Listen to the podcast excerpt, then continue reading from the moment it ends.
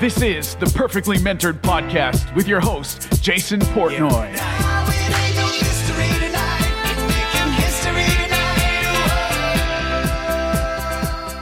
Hey everyone, welcome to another episode. I'm your host, Jason Portnoy. Over the last 15 years, my guest today, Russell Brunson, has built a following of over, of over a million entrepreneurs, sold hundreds of thousands of copies of his books, popularized the concept of sales funnels online, co-founded a software company, you may have heard of it, called ClickFunnels. It helps tens of thousands of entrepreneurs quickly get their message out to the marketplace and is now the fastest growing non-venture backed software company in the world. As of 2020, Russell's training, teaching, and software has created 728 millionaires who are in his exclusive club called the Two Comma Club. It's my absolute pleasure to welcome my man, Russell Brunson, to the show. Thank you so much for being here. Yeah, man. Thanks for having me. I'm excited to be here.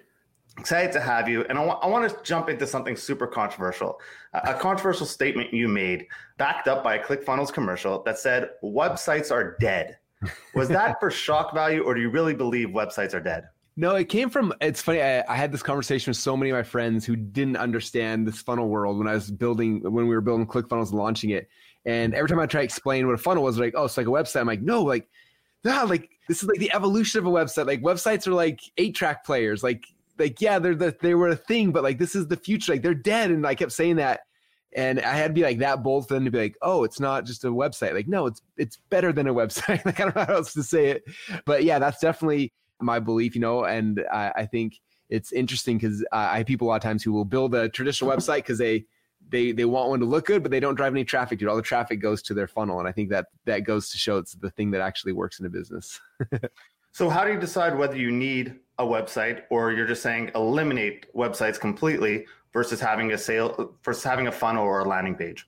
you know, I think it, a lot of it depends on what someone's business might be. But even even nowadays, like in the new Traffic Secrets book, there's a whole chapter on a thing called the Funnel Hub, and the Funnel Hub is basically it's like it looks like a traditional website. Some people like it because if they're on TV or they're going to show their friends or their employees, like they want something that's like this is our business.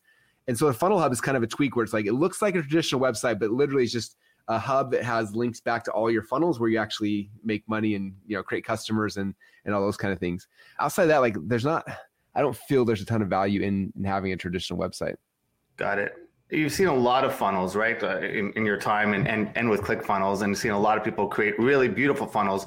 Aside from yourself, what does the perfect funnel look like? Like, what's the checklist that you need in order to create a perfect funnel? It was interesting. Um, so I get an email every morning. It's my favorite email of the day, and it is a list of the top uh, 20 funnels in ClickFunnels, the top 20 uh, most leads and the top 20 most sales. And so I get those every single day and I look at them every morning because I'm just like curious. And always it's interesting to me because the things that I think most people would think are like the sites that make the most money or generate, generate the most leads, you'd be shocked at which ones are the ones that actually are. And it has less to do with design. Design is important and it gets more and more important. But the thing that's like the most important, uh, honestly, is like the people who who get the most leads or make the most sales are really good at the copy, the words on the page, right?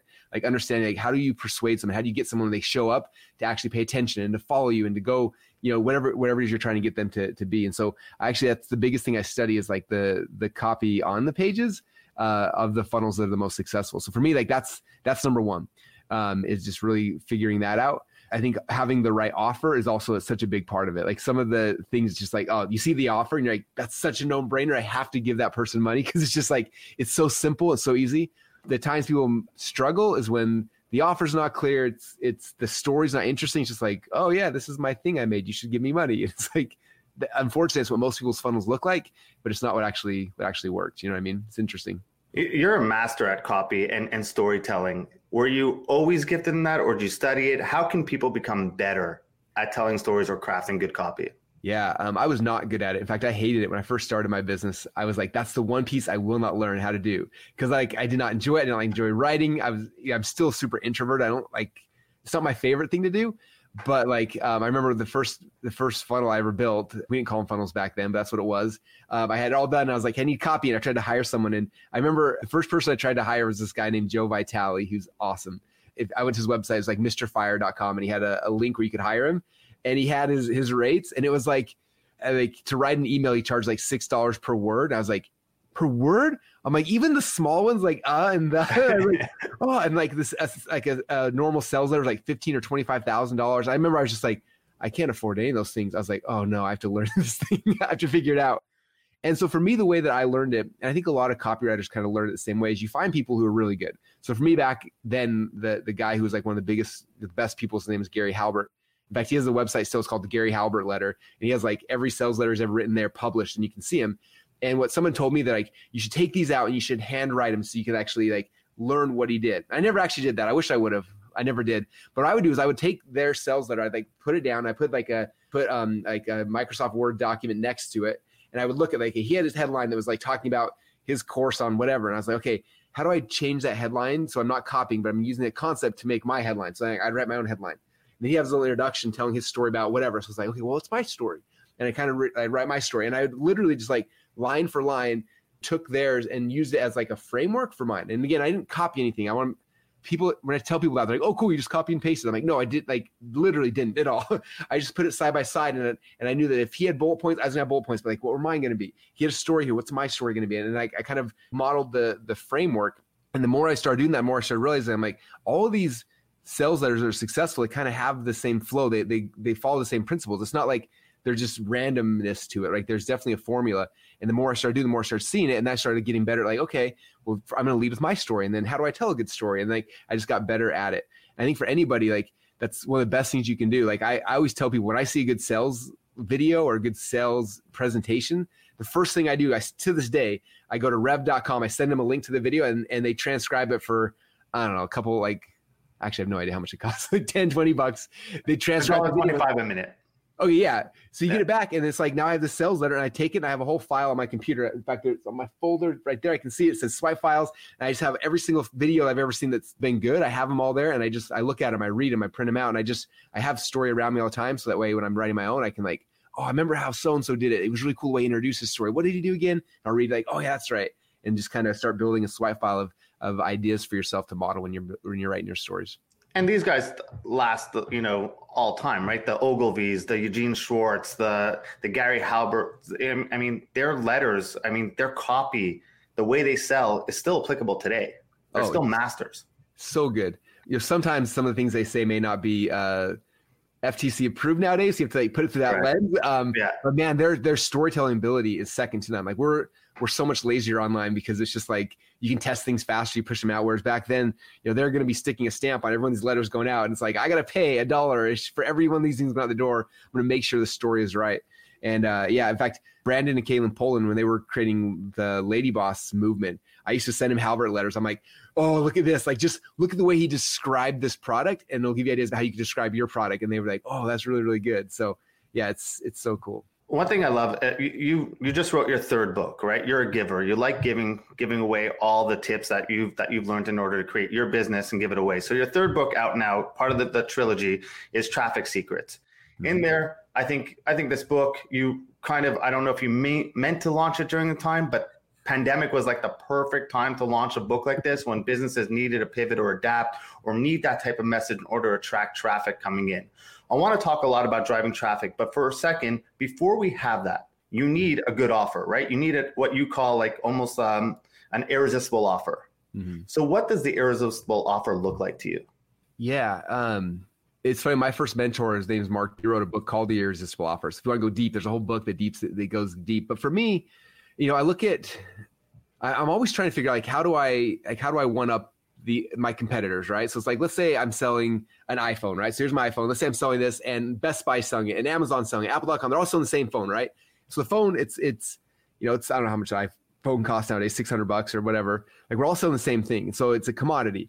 And most people, their businesses are commodities. So my question is like, okay, well, if I'm competing with three guys, we're all selling the same thing. How do I beat everybody else? And say, okay, what else can I add to this offer to make it sexier? And it could be anything from my, okay, I'm going to give you my phone, but on top of that, I'm going to give you my awesome headphones. And then I'm going to put in here on top, in the side of the phone, I'm going to put, you know, the training course that you can't get anywhere else. And I just keep stacking things on until the, the value whatever I'm selling starts seeming cheap. Okay. Uh, like for example, um, I've had someone tell Didn't me. Didn't you do this with your phone? right? For five hundred thousand dollars or something like that. I did it at uh, I did at Garrett White's event. Yeah, I did an auction for this phone. I got up to over half a million dollars because I talked about all the things on this phone, like whose phone numbers and who's access and the courses and everything, and, and literally auctioned it off and went up for. Uh, I had like five or six people at the end for over half a million dollars who were going to buy my phone. But it's it's interesting because I think a lot of times I get people all the time like, oh, well, my customers can't buy because it's too expensive. I'm like, that's such, that's not a, that's not a real thing. That's all inside your head. I think about right now, if I was like, hey, uh, I've got a, I've got a new car I want to sell you, right? And it's going to be a hundred grand for the car. You might be like, oh, that's, that seems expensive, right? And yeah, it is. It might be expensive for a hundred, you know, and you may say, I'm like, I can't afford that. But if I came back to you and I was like, all right, I'm, I'm gonna, I'm gonna, uh, I want to sell you my car, and it's, man, I'm such not a car guy. Like it's a, it's a Lamborghini or Ferrari, and, and you know that like the sticker price is like, like, like six hundred thousand dollars. I come in, I'm like, I'm gonna sell you this car for a hundred thousand. You'd be like, that is that's cheap because I know what it's worth. Therefore, like you'll figure out a way to get hundred grand because you know it's worth six hundred grand, right? Like people figure that out. So when someone says they don't have money, it's not they don't have money; it's that the offer's not good enough for them, right? The offer's not worth the money that you're asking for it. Okay, if you can get increase the offer, all of a sudden the thing you're selling becomes really really cheap, and then people will buy it. So anytime you have price resistance, it's just because the offer's not right because it seems yeah, it's not a price; it's a value. It's a value exchange difference. Hundred percent, yeah. Let's talk paid media versus organic, right? Because your book's about traffic, right? Mm-hmm. So, you know, do you believe that you need to spend money in order to drive traffic these days, or can they still do it organically? it's funny. I, I've uh, since the book's launch, I've been in debates with both sides because there's like the purists who are like, we never pay for traffic, we only you know do the free stuff, and the otherwise you're like, we only buy paid. And and I honestly am, am in the middle. I think that it's important to have both because the paid stuff is faster, right? Like if I want traffic today, it's like we're gonna pay for it, and like I, if I, you know, I, I don't want to wait because you have no idea you miss opportunities by waiting. But and specifically, if you build a funnel the way we teach people, it's like it shouldn't cost you money, right? Like if you build the funnel correctly, like you spend a dollar in advertising, you make a dollar fifty back in the funnel. It's not actually costing you money, but you can get going faster. At the same time, though, I'm also a huge believer in the organic side of things, right? Like we spend tons of time and energy and money on the organic side of ClickFunnels, and it's you know the first two years it was a waste of time and energy and money. Uh, but now that we're you know five years into it, I mean we get over a thousand signups for ClickFunnels a day that come for free off organic stuff that we've done. So now it's like, oh, like I would have been an idiot not to do that, you know, like it's so worth it. But at the beginning, it didn't seem like it. So I, I'm a big believer in like creating a funnel that can be profitable and buying ads immediately. And then while you're doing that, reinvesting some of the profits into the, the longer term organic stuff. Uh, because if, if you stick with your business over, over time, it becomes so much more. I, I could turn off ads today and ClickFunnels would keep growing, which, you know, obviously most companies couldn't do that. And I think when you understand that, then it, then you kind of see the, the benefit of both sides of it. Well, it's also what you want to do, right? There's two currencies, time or money. Yeah. So if you don't want to put in the time, I guess you're saying paid traffic is the way to go. And if you if you have the money, paid traffic's the way to go. If you have the time, organic's where you should be putting most of your energy. Yeah, definitely for sure. Especially when you're getting started. Got it. For the people listening, let's give them a free tip that will change their life. You know, okay. no, no pressure. No, but just just a tip to a get them more traffic right now businesses listening right now who need more traffic, especially with what's going on in the world right now and what we just went through. Uh, and then B, that will also get them to buy your book and read about the more tips that you have in there.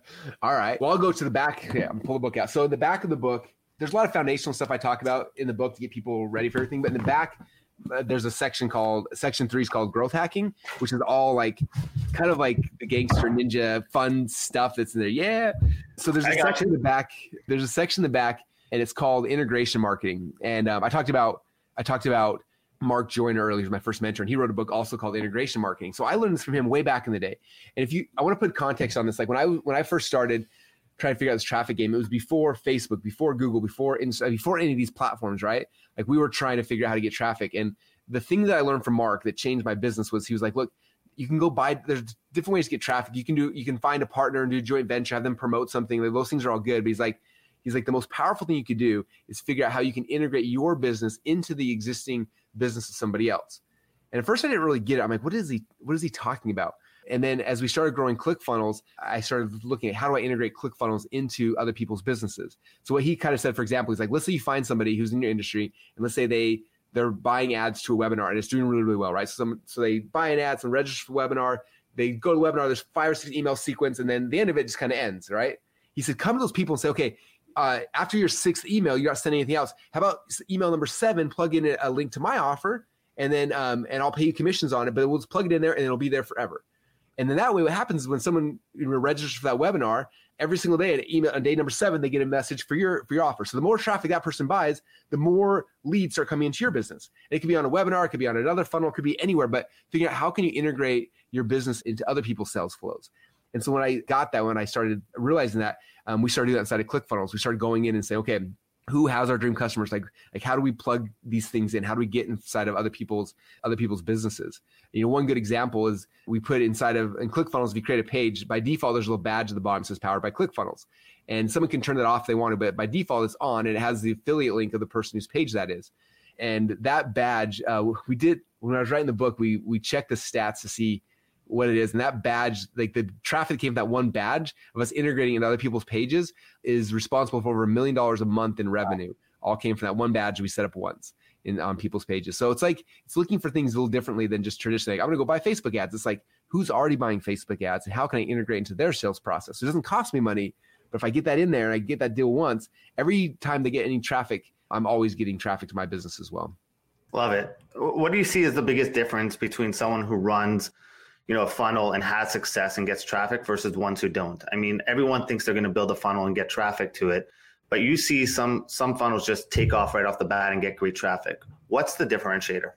You know it's interesting.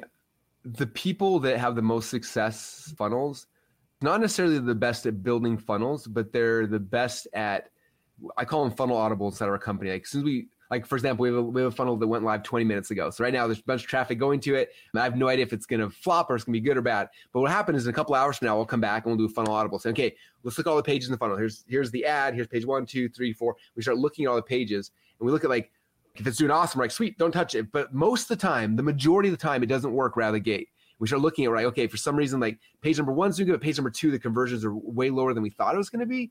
Like, what could we change? What could we tweak? And we start figuring things out. And we start calling these little audibles, start tweaking things. And typically, what happens for us in our company is we'll spend you know two or three days making those tweaks, making those changes to the point where also now the funnel's working. Now that it's working, we can spend tons of money on ads, right? But what most people do instead is they spend all the time building the funnel, they launch it, and then they wait, and then if it doesn't work, they're like, I don't know what to do, and they kind of stop and they go, oh, funnels don't work. This is a scam. I'm out of here, and they they walk off. It's like, no, you were so close. Like you did the hardest part. Now it's just looking at the data and figuring out like what are the tweaks and the changes I need to make. You know, it's funny because when I was growing up, I was a wrestler, and I learned this from my dad, and I, I always thought everyone did it, but mo- but again, most businesses don't for whatever reason. But like my uh, my junior year in high school, I wanted to be a state champ. That was my goal. I remember the very first match of the season. I went in there and I wrestled against the kid who had taken second the year before. I was like, I'm going to beat him. I, you know, I was so excited. And I wrestled that match. I I got beat up pretty bad. And luckily, my dad filmed the whole thing. You know, so that night I went home and I was all sad and depressed. And I remember just you know being bummed out and went to bed. And my dad instead was really smart. He stayed up all night. Like I think he was. My dad's a little obsessive like me, and he started. He watched that that six minute match over and over and over and over and over again. He's taking notes on what I did and, and what he did and like where I got caught and everything like that.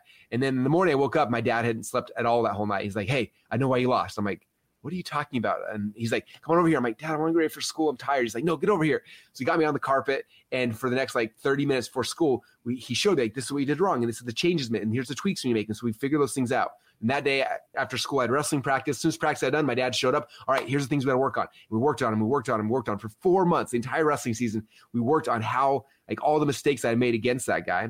And then fast forward, four months later, I actually go to the state tournament, and me and him are on the opposite sides of the bracket. We go all the way down until the finals. And the finals, I have this guy, and I've literally been been wrestling this guy every morning and every night with my dad for the last four months. We get out there and we wrestled, and and he was easy because like I knew every shot. I knew how to like I made the adjustments, so it became really easy. I made the those changes, and uh, and it becoming state champ that year. And I think that's what people miss in business is that they go, they try the thing, it didn't work, they walk away. It's like, no, like you just lost the first match, but that's good. Now you know what you need to what you need to fix. Like that's the secret. And the people that have the most success are the ones who love that part. Like they're looking forward, like, all right, I'm gonna drive some traffic so I can see what's broken. And that's what we're looking for. And then looking at the stuff, okay, how, what what tweaks we make, what changes, and then they, they study the numbers like game tape pretty much yes exactly and that's when it becomes fun because it's like you realize it's not just luck it's like you're able to you know, you, you put it out there and then you make the adjustments. And usually within, uh, you know, a couple days now it's like, okay, now it works. Now I can, now I can scale this thing. So the whole point with traffic secrets is to get people to come to us, right? Because not many, a lot of people hate sales. They don't like going out to other people. They want, they want the business to come to them. It goes back to what I always say. I think businesses fail for one reason only, and that's obscurity, right? If they don't know you exist, they can't buy from you. If they forget you exist, they can't do business with you why do so many businesses you think miss that crucial part that awareness part and that and the importance on that part that is a really good question. I think the I don't know if you ever read the E Myth, but I remember when I when I read that book, he talks about how a lot of times business owners have an entrepreneurial seizure. He called it, where you know they're they're a baker. Let's say they're baking for someone else. Also, one day they're like, I'm going to be an I'm going to start my own bakery. They start their own bakery, and they don't realize they they have the skills to do the thing, right, to make the dope. They don't have the skills to run a business. My buddy, I talk about him in actually all the books. He's a chiropractor, and it's funny because he went to all these years of chiropractor school, went up there, launches his practice, and it just dies. And he's just like, oh. And so I, I start working with him, and and I asked him like, well, you know, in chiropractic school, you're there for I don't know how many years, a ton of years. I'm like, they talk about how to like market your practice. He's like, they never once mentioned it at all. They just taught us how to do the thing. They never talked about the the marketing of the thing. And I think that that's what a lot of business owners miss is that they're so excited about their their practice, their product, their service. They don't they don't think about the other thing, which is the most important part of a business. You know, I'm a big believer like the business is not the thing you sell. The business is the marketing of the thing you sell. And so, you know, I always try to get business owners to focus on that because if you really love your product, your service, you can't amplify unless you love the product, the marketing. And that's why I think we got to become excited and geek out in the marketing.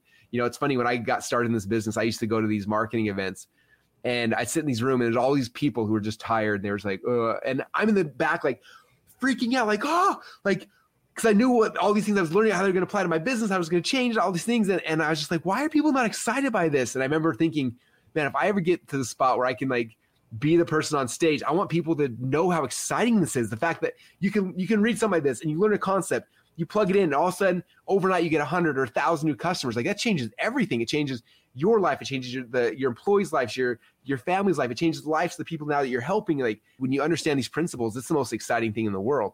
And I think that uh, when businesses get excited by that part of it, by the marketing of their thing, that's when everything changes for them.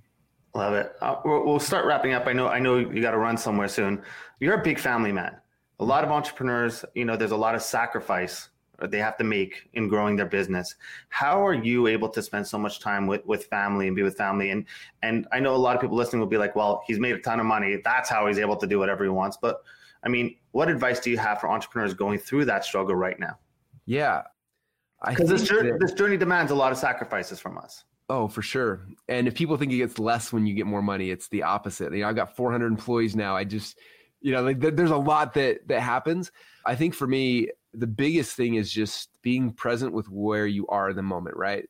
So like when I'm with my kids, like I'm with my kids, but when I'm working, I'm working. And there's not bleed over on both sides. And I'm not perfect. You ask my wife, like she'd like, he's not perfect, but I, but I try, right? Like I try to like, how do I, like when I come in the door, it used to be this way. You know, I've been in lockdown now for the last couple months, but I used to come home from the office, I get in the garage, I'm about to come in the door, I'm like, okay, I need to leave business here as I come in and I need to be dad. I need to be a husband. I need to be present. And even though, you know, it's not, you know, it's, it's not every hour of the day, but from like six till nine, like I'm dad. And I think that's my time with them. I got to be present and focused. And then from nine till, you know, midnight is my wife and then we're focused there. And then when I'm at the office, so it's the same thing. It's like, hey, I'm focused. This is where I got to do my thing. And I got to, you know, and I think the biggest problem people have as they're trying to build these things is they feel guilt. I get that. You feel the guilt of this and that. So you're working and you're feeling guilty. So you're you're halfway at home, you're halfway here, and you're not actually getting anything done. And you get home and you're like, oh, I didn't get anything done because I was stressing. So now you're like at home, but you're also doing it, and like it just it bleeds over back and forth, and then you're never really getting you want out of any of the pieces. And so I think that's one of the bigger things. And again, I'm not perfect at it, but the times in my life and in my career when I've been able to like make those clear separations is the time that I'm able to when I you know not feel guilty when I come home, be like, hey, I had a hard day, but or I had a long day, but I'm here for the next three hours. Let's go. Let's go running. Let's go swimming. Let's go. Have, let's be together. And kids don't care. Kids yeah. don't care what type of day you had at work, oh, right? Oh yeah, they just want to play. what industries do you see booming right now? You see a lot of industries on ClickFunnels. What's booming right now? Survival in the last two and a half months has been the one that's like. I had friends who have survival businesses that have done more in the last two and a half months than they did in the last two and a half years prior to it. Wow. You know, anything anything tied to to that courses, like any kind of online courses, are killing it right now because everyone wants to learn. They're bored. They're trying to figure out how to to figure out their next thing. And this is courses in all markets. Like we've seen people taking dance classes and math tutoring and you know like everything you can dream of. So I think those are the things that that are you know things that people can do from the comfort of their home um, are the things that are the comfort home or things that give them more security when they're at home, like the survival market. Those seem like the ones that have been the the hottest for the last couple months for sure. I'm going to put you on the spot right now. You just sent out a message saying there's a f- exciting first of its kind conference coming. That was the funnel that just went live. we, you want you want to you want to break it here a little bit? Yeah, we can. Um, so as you know, we do a big um, live event once a year called Funnel Hacking Live, and uh, we get about 5,000 people a year that come to that. And that's where you're going to be getting your Two Comma Club award here in the near future on stage. And it's really fun. Um, but you know, with everyone being in, in lockdown and quarantine, we're like, we wanted to do something, but we didn't know what to do. So we decided to do a virtual conference. We're calling it Two Comma Club Live. Uh, with the goal like those who are funnel hacking live and like set a goal but haven't hit it yet. It's like, hey, let's get refocused. Let's figure things out. And those who are just kind of coming new into the world say, okay, you got six months to funnel hacking live. Let's get you back on track. And so Two Comma Club Live is a three day live event happening later this month and uh, I'm going to be streaming it from my offices here in Boise, and it's going to be it's going to be so much fun. Love it, Russell. Thank you so much for doing this. I mean, you're a brilliant marketer, a talented entrepreneur, and a really genuine good guy. You know, some someone for business business owners to look up to or entrepreneurs to look up to. And trust me, I, I'm in this industry, and there's not a lot of them that, that you could kind of look up to. So thank you for all that you do for entrepreneurship and for helping businesses. And most importantly, thank you so much for coming here today and being on this podcast. No worries, man. Thanks for having me. I appreciate you and let me uh, share my message with your people. And yeah, I can't wait to get you uh, Two Comma Club board on stage. That's my next goal for you. Love it. Can't wait. Thanks, buddy. Thanks, everybody. Hey, everyone. Thank you so much for paying attention to that episode. Look, if you enjoyed it and you're looking to scale your business to the next level or just a bit stuck, We've worked with businesses and helped scale them past seven figures. So we know a little bit what it takes to grow your business. So if you're looking for a free strategy call with myself or a team member to help you and help get you unstuck or help scale your business, head on over to jportnoy.com and book a free strategy call. I'll see you then.